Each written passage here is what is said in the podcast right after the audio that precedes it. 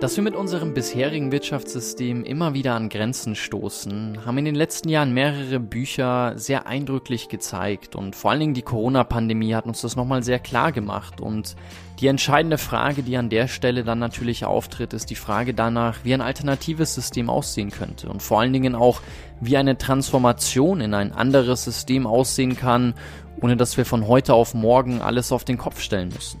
Und genau darum geht es auch in unserem heutigen Podcast-Gespräch, gemeinsam mit dem norwegischen Wirtschaftsphilosophen Anders Indset, der seit über zwei Jahrzehnten in Deutschland lebt, entsprechend sehr, sehr gutes Deutsch auch spricht und häufig als Rock'n'Roll Platon bezeichnet wird. Er ist mehrfacher Buchautor, sehr erfolgreicher Unternehmer und hat ein Modell entwickelt, das nennt sich die Quantenwirtschaft, ein alternatives Modell. Und wie das genau aussieht, stellt er uns in diesem Gespräch vor. Er äußert sich außerdem zu der sehr kontroversen Singularitätsdebatte, wo es um die Theorie geht, zu welchem Ausmaß wir mit Maschinen verschmelzen sollten, wie Bewusstsein in Zukunft gedacht wird, was mit unserem Gehirn in Zukunft passiert, ob es da eine Andockung an die Cloud geben soll. Also darüber, finde ich, hat Anders sehr, sehr interessante Gedanken, die er hier äußert, die, wie gesagt, sehr kontrovers diskutiert werden. Und eine der spannendsten Fragestellungen, der wir uns hier auch widmen, ist die Frage danach, eine sehr philosophische Frage, inwieweit all diese ganzen technologischen Innovationen, die neuen Produkte, die Geschwindigkeit, mit der wir da unterwegs sind, inwieweit das zu unserem Glücksbefinden beiträgt. Und abschließend die ganz zentrale Frage, die Anders aufwirft, ist die Frage danach, was für eine Zukunft wir eigentlich wollen. Und er sagt, wir müssen diese Frage beantworten, bevor wir uns dann die Frage stellen können, wie wir in diese Zukunft gelangen.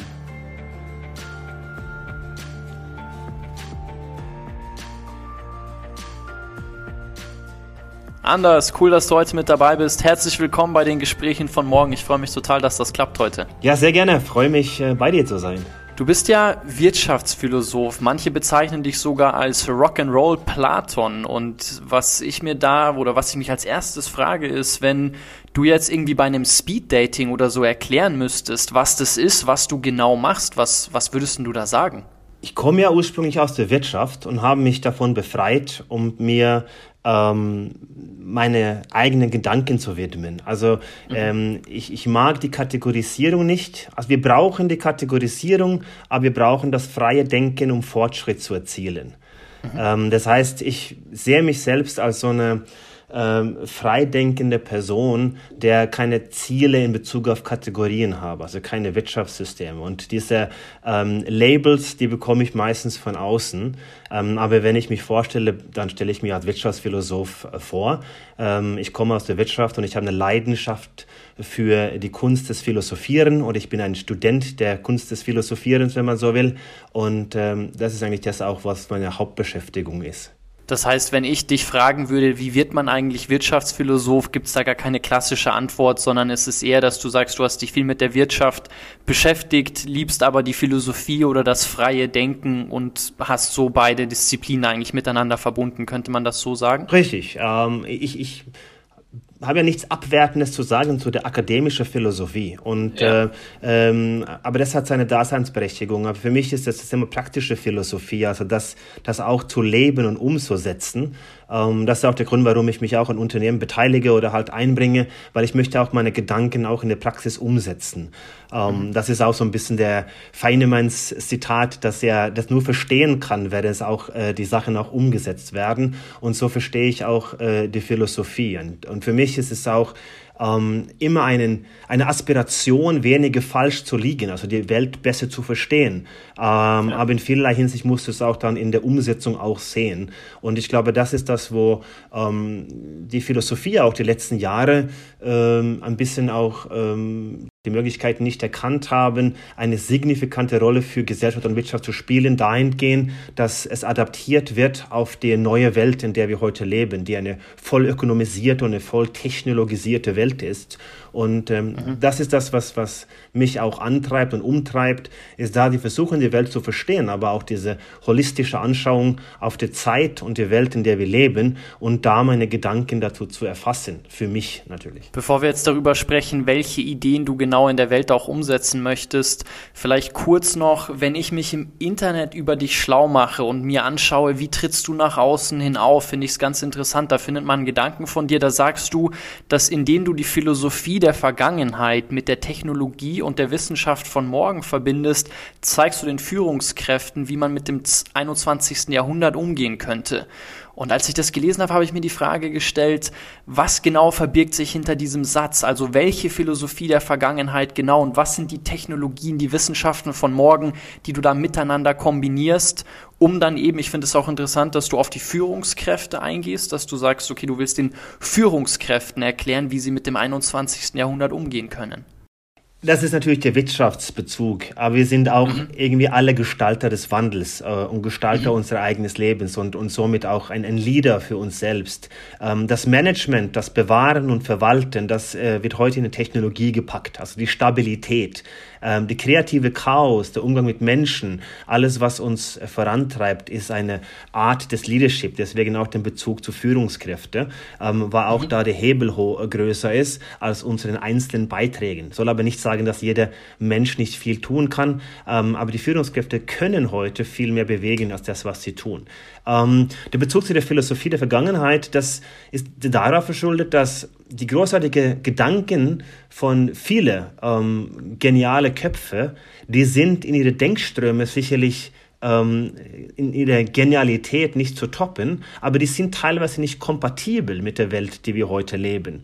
Und so versuche ich nicht einen Philosophen zu analysieren und was er wohl tatsächlich gemeint hat und ähm, auch nicht seine Vergangenheit und seine Veränderungen. Ähm, auch ein Hegel hat ja verschiedene Ansätze. Es gibt eine ältere äh, Interpretation von Hegel, einen neueren Hegel. Aber auch Hegel lebte in seiner Zeit und äh, hätte sich nie vorstellen können, ähm, wie eine Welt wie heute aussieht. Und somit ähm, gilt es für mich auch, das, was ich verstehen kann, äh, daraus zu adaptieren und versuchen auch praktisch anwendbar auf die heutige Zeit zu machen. Und der Bezug zur Technologie ist ähm, natürlich, ich liebe die Technologie. Ich habe sehr viel Zeit auch mit technologischen Unternehmen in der Vergangenheit verbracht, auch selbst in, in Tech-Unternehmen investiert, bin auch da beteiligt an einem großen Quantentechnologieunternehmen. Und da geht es mir darum, dass ähm, wenn wir diese absurden Wachstum, ähm, was wir wirtschaftlich erlebt haben, der, der Betriebssystem für unsere Gesellschaft ist, weiter betreiben wollen, dann müssen wir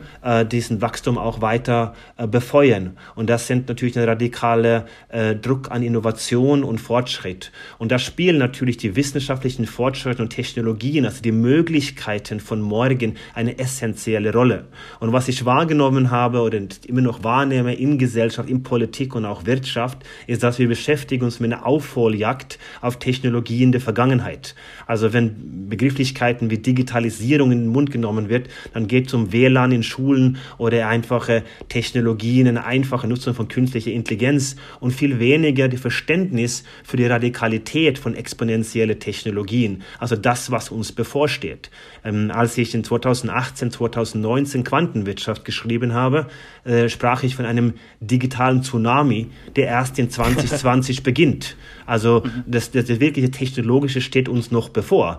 Und da werden wir auch einen anderen metaphysischen Verständnis für unsere Welt bekommen. Natürlich hatte ich Corona nicht auf dem Radar, das ist klar. Ähm, aber ich hatte auch keine zehn-Monate-Agenda, sondern zehn Jahre. Und jetzt sehen ja. wir halt, dass diese Technologien langsam ähm, greifen und kommen. Und ähm, das spielt mit unseren Machtverhältnissen, unsere geopolitischen Strukturen, unser gesamtes Wirtschaftssystem, äh, unsere Bildungssysteme. Also alle fundamentale Dinge, die wir für selbstverständlich gehalten haben, werden jetzt auf den Prüfstand gestellt und das Vertrauen in diese Systeme fällt und da brauchen wir neuen Ansätze und das haben wir in den letzten fünfzig Jahren mit diesem rasanten technologischen Aufstieg verpasst, uns darüber Gedanken zu machen, wie die Technologie und die Wissenschaft von morgen aussieht und da ziehe ich natürlich die vielen klugen Köpfe bei und, und, und unterhalte mich und versuche das zu verstehen, was da für Ansätze und Ideen, was auf uns zukommt. Und ähm, das gilt es für mich, auf die heutige Zeit zu projizieren, weil wir müssen mit dem heutigen Moment und die Möglichkeiten, die wir haben, jetzt zu zukünften, nämlich unsere Welt zu gestalten, Und das ist für mich eben eine enkelfähige Zukunft, also eine, eine Zukunft, der ja. nicht nur ähm, zur Optimierung von das, was ich jetzt erlebe, sondern für meine Enkelkinder und die zukünftigen Generationen. Und ähm, das ist eigentlich der, der Essenz von diesen, diesen Satz. Jetzt hast du ganz viele Stichworte genannt, Anders, gerade in deinen, in deinen Gedanken, die ich mit dir aufgreifen möchte. Und lass uns mal ganz vorne starten, weil du hattest eingangs gesagt, dass es die Philosophie in den letzten Jahren versäumt hat, zu schauen, wie sie eigentlich auch einen Beitrag in dieser wichtigen gesellschaftlichen Debatte, in der ganzen Debatte rund um, wie man Transformation gestalten kann, wie Transformation gelingen kann, da einen, einen wirklich wertvollen Beitrag leisten zu können. Ich kann mich daran erinnern, ich habe auch Philosophie studiert und wir hatten mal Walter Kohl bei uns zu Gast in, in einer Vorlesung und er hat darüber gesprochen, wie man es schaffen kann, dass die Philosophie seinen Platz findet in der heutigen Zeit, welchen Beitrag die Philosophie in der heutigen Zeit, wo man ja vielleicht auch nach Orientierung sucht, welchen Platz die da einnehmen kann, was die Philosophie leisten kann. Was, was ist denn dein Gedanke, wenn es darum geht, was die, was, was der Wert, was die Bedeutung der Philosophie in, in unserer heutigen Welt sein kann? Gut, da, das ist natürlich eine sehr, also eine gute Frage, aber es ist eine sehr breite Frage. Das kann mhm. angefangen bei dem Subjekt und bei unserer eigenen Gestaltung. Also da, da können wir Marcus Aurel und den Stoizismus äh, beiziehen. Ähm, also wie wir uns durch das Leben ähm, sozusagen kämpfen können. Ähm, die Sinnsuche ähm, auf diese wunderschöne Reise nach Nirgends. Da gibt es eine Vielfalt an Themen. Ähm, was mich momentan umtreibt, was ich am, am, vielleicht am interessantesten finde, ist den Umgang mit unserer Anbindung von unserem Gehirn, also das Anspielung mhm. von Subjekt-Objekt. Und ich sehe das einundzwanzigste. Jahrhundert als sehr hegelianisch. Also ich sehe, dass wir in eine Welt kommen, wo wir uns ähm, von diesen Absolutheiten befreien müssen. Und ähm, wenn ich beobachte, was ein äh, Stephen Wolfram oder Eric Weinstein und alle diesen äh, Vordenker, die äh, mit der mathematischen Interpretation unserer Welt äh, spielen, dann stehen wir vor ziemlich radikale Geschichten. Und äh, der Einzug der Quantencomputer, Quantentechnologie ist da nur der Beginn von einer Gestaltung, von einer möglichen quantenkünstlichen Intelligenz, ähm, wo wir wirklich ähm, in einem philosophischen, äh, eine Vielfalt an philosophischen Fragestellungen, ähm, wie wir mit dieser Technologie umgehen. Und, und das ist beginnend auch, was ist unser Gehirn, was ist unser Bewusstsein ähm, und die Interpretation, ähm, wie wir meinen, dass die Technologie da auch einwirkt. Und ähm, das äh, Science of Consciousness Consciousness äh, ist, ähm, also die Wissenschaft unseres äh, Bewusstseins, ist natürlich eine philosophische Sparte, die momentan für mich sehr interessant ist und wo ich ähm, sehr viel Zeit auch mit verbringe, ähm, zu sehen, was, was heißt das für uns, wenn wir anfangen, unsere Gedanken zu teilen, äh, wenn wir anfangen, unser Gehirn an einer ähm, absoluten Wissensmaschine, eine Wikipedia Plus anzudocken ähm, und alle dem, diesen Themen. Und das sind sehr viele ähm, Gedanken, die, die für mich momentan sehr aktuell ist. Aber die Philosophie ist natürlich viel vielfältiger und spielt auch für ähm, ethische Rahmenbedingungen und auch den Umgang mit unseren ähm, sagen wir mal, Zusammen- Zusammenleben oder organisiertes Zusammenleben auch eine sehr wichtige Rolle. Äh, die Politik hat, äh, die Philosophie hat eine wichtige Rolle heute in der Politik auch zu spielen und vor allem in der Bildung.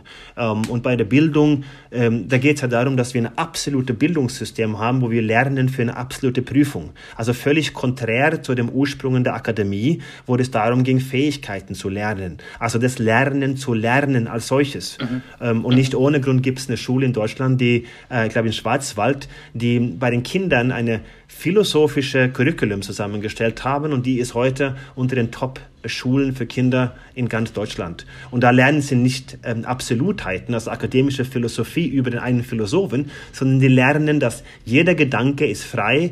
Äh, man lernt Kontemplation, man lernt Dialog, Ko-Kreation, Kollaboration, ähm, die Fragestellung und äh, die Suche nach der anderen Sichtweise auf den Dingen. Äh, und das sind natürlich die philosophischen Fähigkeiten, wenn man so will, ja. ähm, die benötigt werden. Und, und von daher äh, sehe ich die Philosophie da in einer Vielfalt an Feldern, ähm, wo sie heute einen praktischen Nutzen ähm, schaffen kann, wo ich natürlich dann auch von Akademikern unter Kritik stehe. Ähm, aber ich sehe, dass das ein sehr wichtiger äh, Teil in der Gestaltung von Bildungssystemen, von politischen Modellen, für Wirtschaft und äh, am Ende des Tages geht es um existenzielle Themen, wenn wir wirklich wollen, dass unser Gehirn angebunden ist an irgendeine Cloud-Lösung. Ist das was, was du sagst, was dich auch tatsächlich irgendwie begeistert, was du als erstrebenswert erachtest, das, das Gehirn an eine Cloud-Lösung anzubinden? Also ich weiß nicht, hast du zum Beispiel die Trilogie Nexus von dem Rames Nam gelesen? Nee, habe ich nicht gelesen, ähm, aber ähm, die theologischen Aspekte, also die Schöpfung von, von Göttlichkeiten, also ähm, Deus äh, ex machina oder die mhm. Gottas eine Maschine, in eine Maschine, ähm, das ist ein, eine Thematik, dass wir natürlich nach Unsterblichkeit, Göttseligkeit und Glückseligkeit streben. Ähm, ich glaube nicht, dass es erstrebenswert ist. Das Problem äh, erkenne ich vielmehr ähm, in das, was wir lassen sollten. Und wenn ich das sage, bedeutet das, dass wir kreieren heute eine simple künstliche Intelligenz. Und schon jetzt haben wir Probleme zu verstehen, was die Algorithmen machen. Jetzt könnte man sagen, dass die Maschine sich intuitiv verhält, hat schon einen gewissen Bewusstsein. Ähm, Informationsprozessierung führt durch die Komplexität zu einem Grad des Bewusstseins. Da gibt es Integrated Information Theory von Tononi und verschiedene Ansätze und sagt, okay, das entsteht was. Ähm, ich bin eher bei Roger Penrose. Ich glaube nicht, dass unser Gehirn ein reiner mathematischer Prozess ist, sondern da ist irgendwas, was uns fehlt. Und ähm, das Problem dabei ist, dass wir so effiziente Computer oder künstliche Intelligenzen oder Deep Learning Algorithmen, also Statistik und Predictive Analysis, kreieren, dass wir es nicht verstehen. Ein Beispiel dafür ist in der Welt des Schach. Magnus Carlsen, der mhm. Weltmeister in Schach, der hatte den Google ähm, Deep Learning Algorithm beigezogen, um neue Schachzüge zu lernen, weil ähm, AlphaZero Dinge gemacht hat, was unsere Super, oder was heißt unsere, also die Supercomputer der, der Schachelite, das ist das Beste, was die Menschen je geschaffen haben, ähm, sagte, das wäre eine wahnsinnige Fehler und hat es entsprechend natürlich statistisch dann abgestuft und nach zehn, zwanzig Züge hat sich die Maschine einen riesen Vorteil erarbeitet. Und das spielte Carlsen letztes Jahr bei der Weltmeisterschaft. Und das wurde halt als das sogenannte Alpha-Zero-Move ähm, definiert, weil Carlsen hatte gegen die Maschine trainiert. Und keiner Ingenieur bei Google kann sagen, warum die Maschine sich so mhm. verhält. Äh, und das ist ja nur der An- Anfang von diesen Self-Learning ähm, oder Self-Play-Algorithmen, wo die Maschine sich was beibringt ähm, und selbst da ähm, äh, Muster erkennen, was zu effizient führt. Und das ist die Gefahr, was ich sehe, ist, dass wenn wir nicht mit der Technologie verschmelzen oder versuchen zu verschmelzen, werden wir fundamentale, essentielle Dinge nicht verstehen und somit kreieren wir Technologien, die wir gesagt per se, dass sie gut sind, aber haben gegebenenfalls fatale Konsequenzen, weil wir sie nicht verstehen. Äh, und von daher ähm, bin ich pro äh, Anbindung, weil ich glaube, dass äh, der Drang zu Wachstum und der ökonomische Druck ist so groß, dass wir mit Hochgeschwindigkeit ohne Philosophen an Bord äh, versuchen werden, die bestmögliche Technologie zu kreieren. Ähm, aber unsere Geschichte lehrt uns, dass wir nur durch Fehlern und Katastrophen lernen. Und ich glaube, mit der heutigen Gewalt der Technologie und der Geschwindigkeit können wir uns keine Fehler erlauben. Also, äh, und das ist ein bisschen Ansatz auch von Elon Musk, so sagt, okay, mhm. Ähm, wir können das nur verstehen, wenn wir damit verschmelzen und uns sozusagen in der Umsetzung damit auseinandersetzen. In der Hoffnung für mich, dass wir da was erkennen, was wir nicht tun sollten. Äh, Singularität, Posthumanismus, ähm, solange wir keine humanistische Basis definiert haben, kann es auch keine posthumanistische geben. Also eine posthumane, also eine Art neue Spezies oder sowas, wäre ja in manchen Szenarien vorstellbar. Ähm, aber wir sollten uns Ähm, erstmal im Klaren sein, welche Zukunft ist überhaupt für uns erstrebenswert. Und das setzt nicht nur Wissen voraus, das setzt auch Verstand. Also wir brauchen die Wissensgesellschaft von der Technologie, aber dann brauchen wir eine Gesellschaft des Verstandes, um zum Vernunft zu gelangen, dass wir ähm, dann sagen, was wir tun und lassen sollten äh, und da eine erstrebenswerte Zukunft nachgehen und nicht nur die bestmögliche technische, weil die Technologie kann uns im, im Allen eigentlich ersetzen. Das ist ja jetzt ein ganz spannender Punkt, wenn du sagst, wir müssen definieren, wie eine erstrebenswerte Zukunft aussehen kann, weil du hast einerseits gesagt, wir streben nach Unsterblichkeit, wir streben nach der bestmöglichen Technologie, die wir entwickeln können und gleichzeitig hast du auch gesagt, wir streben nach dem Glücklichsein und ich finde es jetzt ganz spannend, wenn man sich zum Beispiel mal anschaut, unser Glücklichsein im Vergleich zu unserem Wohlstandsaufbau. Also wenn man nur auf den Wohlstand zum Beispiel schaut, dann durch, durchlaufen wir Menschen ja vermutlich aktuell die beste Phase, seit es uns gibt. Aber ob es uns jetzt zum Beispiel glücklicher gemacht hat, das steht auf einem ganz anderen Stern, weil wenn man die Bücher von Harari liest, dann gibt es dafür beispielsweise gar keinen klaren Indiz. Jetzt stellt sich mir die Frage, wie siehst du das und wie geht das auch, auch miteinander einher, wenn wir durch diese Wachstumsprämisse und durch diesen Drang zu sagen, wir müssen immer weiter, wir müssen immer höher, wir müssen immer neue Dinge entwickeln, aber das trägt eigentlich gar nicht dazu bei, was wir eigentlich anstreben, was unserem Menschsein entspricht, weil das wird ja auch eine Frage sein, die wir stellen müssen, was ist der Mensch in der Zukunft, dann beißt sich das ja stellenweise ein bisschen. Also ich stelle mir in der ganzen Diskussion schon die Frage, ob wir hier nicht auf was zusteuern und was entwickeln, wo wir uns dann irgendwann denken, so was zur Hölle haben wir uns dabei eigentlich gedacht? Ja, ähm, ich teile, teile diese Sichtweise. Ich glaube, dass ähm, wir können uns nicht glücklich machen. Da gehört Leid äh, dazu. Äh, ohne Leid keine Liebe, ohne äh, die, den Schmerz auch keine ähm, Glückseligkeit. Ähm, ich glaube, das hängt auch damit zu tun, dass wir äh, Menschen sind, die auch gerne Fortschritt und Umsetzung und Aktivierung genießen. Und äh, diese Freiheit, die wir uns erarbeitet haben, in dieser Freiheit sind wir jetzt gefangen. Also wir haben den liberalen Weg gewählt, wir haben die Mauer abgerissen und haben uns in eine Gesellschaft begangen, wo wir in einer Selbstoptimierung versuchen, das permanente vierundzwanzig Stunden zu optimieren. Wir hören Hörbücher auf dreifache Geschwindigkeit, während wir Yoga machen und haben so eine Art Pseudo-Selbstverwirklichung mit äh, esoterischen, spirituellen Hauch, aber wir wollen auch den Luxus. Äh, und diese ähm, äh, Höchstgeschwindigkeit und Hochleistungsgesellschaft zur Selbstoptimierung äh, führt am Ende des Tages, ähm, so wie ich das wahrnehme, zu einer Müdigkeit und äh, später auch mhm. zu einer Depression und Frustration. Äh, und das ist auch die Konsequenzen dieser technologischen ähm, Selbstausbeutung, was wir eigentlich betreiben. Äh, und ich glaube nicht, dass das der Weg ist. Wir können uns eine äh, virtuelle Utopie vorstellen oder eine durch Substanzen bereicherte Form des Dauerbespielung des Glückshormons ähm, theoretisch vorstellen. Ähm, es wäre für mich aber keine menschliche. Äh, und ich glaube nicht, dass äh, wir sagen können, Wohlstand führt zur Glückseligkeit. Und ich glaube nicht, dass Glückseligkeit per se zu Wohlstand führt. Das hängt, die hängen beide miteinander zusammen, sicherlich.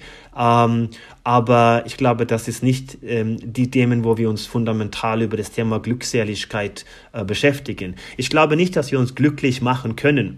Ich glaube aber, dass der Mensch imstande ist, sich weniger unglücklich zu machen, indem, dass er sich von Dingen befreit, was einen stört, zurückhält und so weiter. Ähm, und ich glaube, niemand von uns wird auf den Grabstein irgendwann mal schreiben, ähm, wünschte sich, er hätte mehr Zeit auf Netflix oder Instagram mhm. äh, verbracht oder sonstiges. Also wir sind da auf eine Bespielung von Dopamin und ähm, Glückshormone, die äh, am Ende in meiner Wahrnehmung zu einer unfassbaren Müdigkeit und einer Depression oder einer Untätigkeit. Und ähm, da leben wir eine Gesellschaft, die nicht lebendig ist, also die ist untot, wenn man so will. Ähm, wir sind äh, lebendig tot und ähm, das sehen wir auch jetzt ein bisschen auch mit dieser Corona als Vergleich. Wir hatten in dem ersten Lockdown eine wahnsinnige Aktivierung. Ähm, jeder hat Netflix zu Ende geguckt, Podcasts geboomt, Angebot war geringer, Nachfrage war sehr hoch. Äh, dann kamen die Kochkurse, äh, die sechs Wochen äh, spirituellen Programme, da alle meditativ äh, irgendwas lernen wollten. Dann kam die Kunst. Und dann kam der zweite Lockdown und während der zweite Lockdown hat man keine Angst mehr vor diesem Virus, aber man hat eine gewisse Angst vor der Zukunft. Also wir sind da sozusagen gefangen in unserer Optimierung und tägliches Tun und wir haben keine Zukunftsperspektive mehr. Und die Zukunftslosigkeit ähm, verliert gegen den Wunsch zur Optimierung des Glückshormones in Echtzeit. Und das führt nicht dauerhaft zu einem zu einer Glückseligkeit. Im Gegenteil, es führt zur Depression. Und ähm, da sind wir heute. Und ich beobachte diese Entwicklung als sehr, sehr kritisch. Und ich glaube, die größte Herausforderung für unsere zukünftige Welt wird die Aktivierung von Menschen, die nichts zu tun haben, sein. Ähm, mhm. Und diese Kurzarbeitergeld und das, was wir jetzt hatten, das haben wir ja gesehen. Die Menschen hatten die Möglichkeit, mit sechzig oder achtzig Prozent Gehalt was zu tun. Die Euphorie war am Anfang groß. Und jetzt verfallen viele Menschen in Untätigkeit. Und das führt zu Depression und Untätigkeit. Und das kann unsere Gesellschaft nicht verkraften, weil wir können nur unsere individuelle Freiheit, die uns ermöglicht, auch diesen Glück zu genießen, können wir nur genießen, wenn wir in das Allgemeinwohl einzahlen. Und ich glaube, der Mensch möchte aktiviert sein oder aktiviert werden, weil durch die Aktivierung und die Umsetzung kommt so etwas wie eine Sinnergebung im Leben und dann kann man zu einem glücklichen Zustand kommen. Da wird man von Glück getroffen oder man hat dann den Glück erzwungen, wenn man so will. Und das ist ein dynamischer Prozess und da gehört auch, wie gesagt, die andere Seite dazu. Und deswegen bin ich bei dir. Ich beobachte das kritisch aktuell. Anders, wie kriege ich das denn jetzt zusammen, dass du auf der einen Seite sagst, dass es wichtig ist oder dass du das befürwortest, ähm, neue Technologien voranzutreiben, vielleicht auch so eine Verbindung zu einer ähm, intelligenten Maschine mit unserem Gehirn herzustellen, gleichzeitig, dass du sagst, wir müssen unsere Wirtschaft radikal neu denken, weil wir einfach auf einem Planeten mit begrenzten Ressourcen leben. Gleichzeitig bist du auch kritisch, was aktuelle Trends, vor allen Dingen mit Blick dann auch auf unser menschliches Wohlbefinden geht. Ich finde zum Beispiel ja ganz spannend bei dir, du kommst aus Skandinavien und in Skandinavien belegen ja Studien, und das habe ich auch in einem Vortrag von dir gehört, dass Menschen dort unter anderem deshalb glücklicher sind, weil die Verbindung zur Natur eine ganz andere ist. Und die, ich, ich denke mir da an der Stelle, wenn wir uns, unsere Art, ähm, wie wir in der Welt sind und Ich, ich meine, bei, bei euch in, in Skandinavien, so wie ich das gelesen habe und auch von dir verstanden habe, ist ja eigentlich die Entschleunigung und die äh, Back-to-the-Roots-Ansatz dann die Quelle des Glücks oder eine Quelle des Glücks. Glaubst du, das lässt sich miteinander kombinieren, dass wir sagen, immer schneller, immer höher, immer besser, es muss alles optimiert werden und gleichzeitig auch zu sagen, okay, aber das, was wir erstreben, und da ist das Glück eine Sache davon, muss da auch noch seinen Platz finden? Äh, ja, das, also ich würde jetzt mal zweiteilig versuchen zu beantworten. Das eine ist Skandinavien, Norwegen. Ähm, da ist es in der Tat so, da wird äh, das sogenannte Homeoffice äh, freitags und montags seit langem praktiziert, also auf der Hütte gehen und ein bisschen entschleunigen. Ähm, jetzt ist halt Donnerstag, jetzt redet man von zwanzig-Stunden-Woche. Ähm, Klar, Norwegen hat damals einen Strohhalm in den Nordsee gesteckt, weil sie halt äh, dort empfohlen wurde, das zu tun. Da kam das Öl raus und schwuppdiwupp hast du den, die, die Wohlstandsoase. Deswegen war auch das größte Problem letztes Jahr während der Pandemie, dass äh, Holz für die Hütte oder den, der Whirlpool nicht lieferbar war. Ähm, wenn das die größte Krise der Gesellschaft ist, dann ähm, glaube ich, dass wir äh, die Geschichtebücher wieder auspacken müssten. Aber das ist ein anderes Thema. Was wir beobachten heute ist, dass ähm, viele in dieser Welt nicht klarkommen und insbesondere sind es junge Männer, ähm, dreißig bis vierzig Jahre, die ähm, keine Zukunftsperspektive haben, weil die merken, dass, ähm, dass die heute den Druck, dass sie heute die endliche Entscheidung treffen müssen, und so kommen die dann dazu, dass ja, das ist eine Gesellschaft, die historisch gesehen auf Teststudien, die wir gebaut haben, glücklicher war, ähm, aber der antidepressive äh, Konsum in Skandinavien steigt Äh, rasant. Stockholm, mhm. Oslo und so weiter. Und das sagt uns was über diese Gesellschaft. Wir haben keine Rolle des neuen Mannes. Wir haben eine Frau, die gebildet ist, die rauskommt und übernimmt viele Rollen in der Gesellschaft, in der Wirtschaft, in der Politik. Und das führt zu ähm, äh, Ambivalenzen, wo der Mann sich nicht wiederfindet. Wir haben die Pornifizierung der Gesellschaft, also vielerlei ähm, Faktoren, die man in Skandinavien immer als Trendlabor unserer Weltgesellschaft beobachten kann. Ähm, aber das war nicht der Kernfrage, dein, also den, dein Kern deiner Frage, sondern das ist nur eine Beobachtung zu dieser Glück- Glückseligkeit in Skandinavien, dass es nicht so rosig ist, äh, wie man sich das vorstellt und man eher dorthin schauen sollte, wie die Welt in drei, vier, fünf Jahren aussieht. Ähm, aber ich glaube, dass ähm, diese Gegensätze oder die Paradoxien, die wir haben, sagt alles über unsere Gesellschaft aus. Und, und damit möchte ich versuchen, deine Frage zu beantworten. Wir leben in einer Welt, die immer gleicher wird. Wir konsumieren das Gleiche, die Kulturen vermischen sich, die Sprachen vermischen sich und trotzdem sind wir gespaltener als je zuvor. Woran liegt das? Es liegt daran, dass wir mit dieser Welt, in diese fatale Informationsgesellschaft nicht klarkommen und dann ins Absolutheit verfallen. Wir sind gefangen in unsere Selbstverständlichkeiten und sind nicht offen für das andere. Es gibt auch keine gebundelte Kraft, um für das andere zu kämpfen, weil es gibt die Negation, also das andere nicht. Und das, das sehen wir dann angefangen bei der Politik, also die, die Trumpische Politik, die auch dann rüberschwappt nach Europa. die einzige Möglichkeit heute ist, Menschen zu canceln, also quasi gegen etwas zu sein. Und somit hat die Gestaltung der Politik auch die einzige Angriffsfläche, ist die anderen anzugreifen. Also wir haben keine Menschen, die für positive Visionen stehen, die für was stehen, sondern wir wissen nur, gegen was sie sind. Und wenn wir die Menschen so angreifen, obwohl wir eigentlich gleicher werden, dann führt es zu der absoluten Spaltung. Weil dann hast du eine Null oder Eins, Schwarz oder Weiß. Jeder muss sofort eine Meinung zu einem Thema haben und dann hat man sich kategorisiert.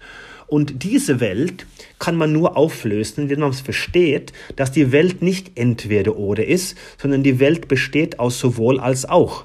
Also das ist, die Welt ist eine quantenphysikalische Realität ähm, und, und so müssen wir die Welt auch verstehen. Ähm, wir brauchen mehr Chaos, um Fortschritt zu erreichen, aber wir brauchen auch mehr Stabilität, weil die Welt fragiler geworden ist. Wir brauchen mehr Globalität, also Globalisierung auf der digitalen Ebene, weil wir müssen miteinander klarkommen, aber wir brauchen auch mehr Lokalität, wir brauchen eine regionale Zugehörigkeit, eine Identität. Also wir brauchen das eine und das andere und alles in Wirtschaft, Politik, Bildung, die Themen, die wir jetzt besprochen haben, geht es für mich im Kern um eine Sache und das ist das Streben nach dynamisches Equilibrium. Wir wollen aus dem Balance was Absolutes haben. Wir wollen eine absolute Balance. Aber darum geht es nicht. Es geht darum, dass jeder Mensch versucht, nach mehr Stabilität, mehr Balance, mehr, also ein, ein, ein, ein besseres Equilibrium zu streben aus der Ausgangssituation von jetzt.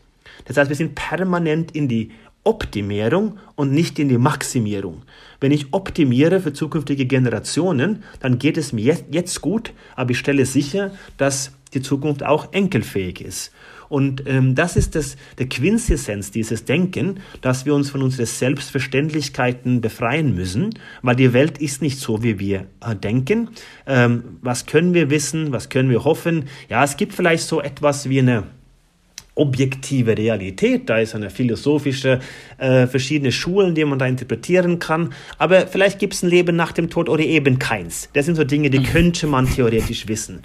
Ähm, aber wenn jeder Mensch sich von diesen Selbstverständlichkeiten befreien, dann können wir fundamental über diese Themen diskutieren und dann können wir eine gemeinsame, äh, bessere Welt gestalten. Und das zweite Thema ist, dass wir brauchen eine deutlich größere Weltverständlichkeit, also wie die Dinge miteinander zusammenhalten. Wir lernen über historische Systeme in den Schulen, über Grenzen und Kapitalismus und Politik und alle diesen Geschichten lernen wir und halten und beharren, dass es so ist. Und dann erkennen wir, dass diese Systeme nicht kompatibel sind mit der Welt, in der wir leben, weil wir kein Verständnis für diese Welt haben. Und dann kommen dann die Paradoxien. Also wir haben so einen Clusterfuck, so einen gordischen Knoten an viele Paradoxien, die heute aufeinanderprallen und wir wissen damit nicht umzugehen. Und das ist eine gegenwärtige Herausforderung, das zu entflechten ähm, und da jetzt entweder äh, radikal neue Ideen zu beleben oder die vorhandenen Systeme so zu optimieren, dass die auch zukunftsfähig sind. Äh, und das, glaube ich, ist die gegenwärtige Herausforderung und das ist eigentlich die Antwort auf deine Frage, zu sagen, es geht nicht um das eine oder das andere, sondern es geht um sowohl als auch. Also wir brauchen mehr von dem einen und dem anderen und wir müssen das im Einklang bringen. Und da kommt natürlich so eine Art östliche Philosophie, da kommt mhm. ähm, so eine Art buddhistische, also keine orthodoxe Buddhismus in dem Sinne, sondern so ein bisschen mehr in der Richtung, äh, wo wir uns hinbewegen müssen und ich glaube auch werden. Und ähm, diese Verbindung der, der, der westlichen, ähm, eurozentrischen Ansätzen mit der östlichen. Anders, bevor wir jetzt darüber sprechen, wie uns das genau gelingen kann, würde ich, weil du jetzt einiges gesagt hast und ich würde nochmal gerne versuchen, das zu greifen, anhand jetzt dieses Beispiels, was du mit den Paradoxien gesagt hast. Also nehmen wir mal dieses Gegensatzpaar von meinetwegen Chaos und Stabilität. Du sagst, dass es jetzt nicht die Lösung sein kann, zu sagen, oh mein Gott, ich rast, ich, ich, ich, ich äh, flipp aus, weil ich mit dem Chaos nicht zurechtfinde und sehne mich nach Stabil, äh, Stabilität, sondern dass ich eigentlich beides umarme, dass ich sage, das Chaos hilft mir vielleicht auch zu einem gewissen Ausmaß, dann mich weiterzuentwickeln und in einem anderen Bereich wieder eine gewisse Stabilität zu finden. Aber ich brauche eigentlich immer beides, um als Mensch auch, auch ähm, existieren, wachsen, mich, mich weiterentwickeln zu können. Habe ich das richtig verstanden? Ja, nicht nur als Mensch, also als Gesellschaft. Also wir feiern okay, die großartigen ja. Vordenker der Geschichte, äh, aber mhm. viele von diesen was wir Innovationen nennen, waren Zufälle. Es waren kopierte Geschichten oder fehlerhafte Interpretationen, die zu was ganz Neuem geführt haben. Zerstörerische Kreation ist das, was wir brauchen, und das ist alles andere als stabil. Das ist radikal und fundamental radikal. Das brauchen wir auf der einen Seite. Andererseits brauchen wir natürlich auch viel mehr Stabilität, weil wir gelernt haben, wie fragil unsere Systeme geworden sind. Und das ist dann eine sozusagen Fokus auf beiden Seiten. Und das Das ist das, was wir heute brauchen. Solche Art des Denkens, dass wir nicht in Absolutheiten, sondern dass wir das parallelisieren. Ja. Jetzt hast du auch gesagt, dass es uns an Menschen mangelt, die positive Visionen nach außen tragen. Du sagst, wir wissen gar nicht mehr, wofür man eigentlich steht, sondern vielmehr eher, okay, wogegen ist man? Wie kann uns das gelingen, wieder mehr solche Menschen ähm, ja, sage ich mal, jetzt, jetzt ähm, nicht zu schaffen, aber wo, wo kommt das her? Wie kriegen wir das hin, eine Gesellschaft zu fördern, indem wir wieder mehr positive Leitbilder generieren, statt einfach nur uns äh, kontra gegen was zu stellen? Ich glaube zunächst mal, dass die Menschen, die solche großartige Ideen haben, also die intellektuellen Rebellen und Freaks, von denen es so viele gibt, die heute keine Bühne haben, dass wir denen Platz und Raum geben. Ähm, die Talkshows und die Protagonisten, die selbsternannten Experten, die kriegen ihre fünf Minuten, zehn Minuten, wo sie ja tweetfähig sein sollen mit einer politischen Agenda. Ähm, das ist nicht der Weg zu Fortschritt. Es gibt junge, talentierte Menschen, die radikale Ideen haben, und dass wir die auch Zeit und Raum äh, bieten, um sich zu erklären und, und versuchen darzustellen, was, wie die die Welt sehen. Und dass wir dann im zweiten Schritt akzeptieren, dass ähm, es ist okay, äh, falsch zu liegen.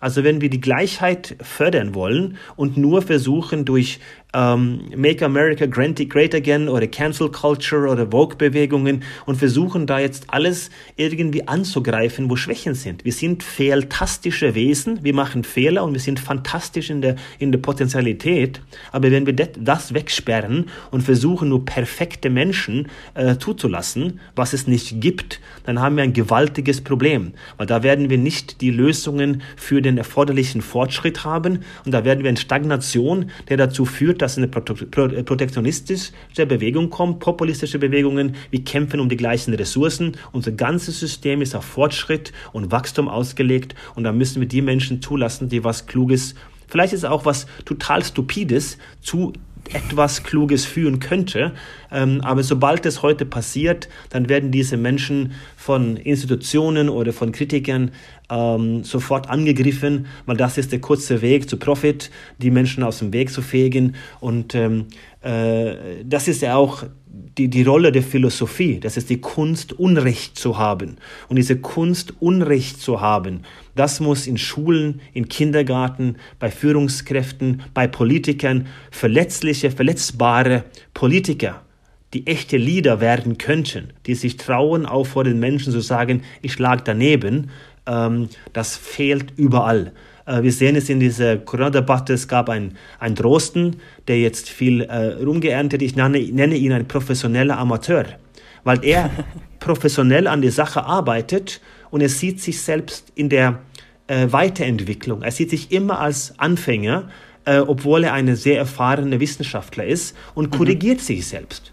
Und das mhm. ist die Kunst, die jeder Mensch leben sollte, aber die Gesellschaft lässt es nicht zu. Und das wäre für mich die Antwort auf die Frage, dass wir eine, eine gesunde Diskussionskultur wieder ähm, äh, anfangen zu leben. Das fängt aber bei den Nachbarn an, ja, dass wir mit dem Nachbarn klarkommen. Wir müssen nicht gleicher Meinung sein, aber wir müssen die Meinung zulassen, und wir müssen vor allem versuchen, die Meinung zu verstehen, weil nur dann können wir unsere eigene Meinung manifestieren oder, wenn wir offen sind, auch revidieren und ändern. Ähm, und da fängt es für mich an. Und das ist ein, ein, eine Entgleisung, die in der Gesellschaft, die ich sehr kritisch beobachte. Anders, wenn du jetzt darüber sprichst, dass es die Real Leader braucht und vor allen Dingen auch, dass es eine Möglichkeit geben muss, einen offenen Diskurs zu führen, dann stelle ich mir die Frage, wie können wir das vor allen Dingen mit Blick auf die heutige Zeit hinbekommen? Weil ich habe das Gefühl, wenn du jetzt auch sagst, mit den Nachbarn auch mal anderer Meinung sein, dass vor allen Dingen mit Blick auf das, was aktuell passiert, es schnell passieren kann, wenn man mal eine Meinung zu frei äußert, man in eine Ecke gestellt wird und man sehr schnell irgendwie ein Querdenker, um nicht zu sagen Verschwörungstheoretiker sein kann. Wie können wir es schaffen, eine Kultur, eine Gesellschaft zu etablieren, wo das eine nicht das andere ausschließen muss, wo man freie Meinung äußern kann, ohne abgestempelt zu werden? Mhm. Ja, das ist eine, das ist eine sehr gute Frage. Das ist auch eine, eine große Herausforderung und ich glaube, das ist in der Tat nur zu lösen, dass Menschen wie, wie, wie, wie du und da, die eine Plattform haben, die wirklich das auch fördern und auch einfordern. Und ich glaube, dass die meisten Menschen das schon verstehen. Also wenn wir über Nachhaltigkeit sprechen, zukünftige Generationen, dass es eigentlich in dem Menschen selbst, glaube ich, an das Gute. Ja, also ich bin auch, ich glaube an, an der Sieg der Liebe, wenn man so will. Also ich bin da äh, positiv äh, gestellt, aber es gibt so viele externe Faktoren, die auf uns äh, reinprallen, dass wir da ein bisschen taub und numm werden. Und ich glaube, dass die Aktivierung, ähm, dass wir gemeinsam so handeln, dass wir auch, ähm, wenn wir jetzt zum Beispiel ähm, dieses Clubhouse hernehmen, ja. Man kann Gutes und Schlechtes darüber sagen, aber eine Sache, was, was positiv aufgefallen ist, ist, dass dort wird das ähm, der Credo aus Silicon Valley, aus den äh, Andreessen und die ganzen Investoren gelebt. Und zwar, jeder darf sich aussprechen und es ist okay, eine andere Meinung zu haben. Klar, in Städten steht da auch Echokammer und Filterbubbles und die, die gleichen Leute werden auf der Bühne geholt. Es ist die gleichen Mechanismen, es ist klar. Aber im Kern, in dem Raum selbst, auf der Bühne, wenn man so will, wird jeder gehört, jede Meinung zählt und jeder hat einen respektvollen Umgang mit dieser Auseinandersetzung. Und das ist neu, ähm, medial gesehen. Ähm, das ist ein soziales Radiophänomen und ich glaube, darauf könnten wir weiter aufbauen. Und das sind die Meinungsmacher, die Nachkommen, die junge Menschen, dass die mit einem respektvollen äh, Umgang mit ähm, anderen Menschen äh, diskutieren. Und die alte Garde mit Trump und Co., äh, die werden ja irgendwann mal als Dinosaurier diesen Planeten verlassen. Und ich glaube, dass wir können heute durch inkrementelle Veränderungen und kleine Schritte, durch Vorbildfunktion, insbesondere junge Generation, zu einer zivilisierten Diskurs oder Debatte zurückkehren. Und, ähm, und das ist das wirklich, also glaube ich, dass das nur in diesen kleinen Schritten, also Meinungsmacher, äh, in Gänze, Influencer, richtige Influencer, die Substanz haben, die Netzwerke haben, die Reach haben, einen Podcast haben wie du und, und sagt, wir gehen mit positiven Ansätzen voran und lassen auch andere Meinungen zu äh, und lassen Menschen auch aussprechen. Und dann, glaube ich, äh, kommen wir schrittweise in, in, in der richtige Richtung. Du sagst auch, dass wir echte Leader brauchen und ich fand das ganz spannend, dass du da gesagt hast, du siehst Drosten zum Beispiel als einen professionellen Amateur. Was macht für dich einen echten Leader aus? Ist das diese demütige Haltung, sich auch mal irren zu dürfen oder wenn du von echten Leadern sprichst, was, was meinst du damit? Ja, es ist eine Vielfalt an, an, an, an Dingen. Also ich, ich, spreche, ich nutze gerne den Begriff Handlungshelden.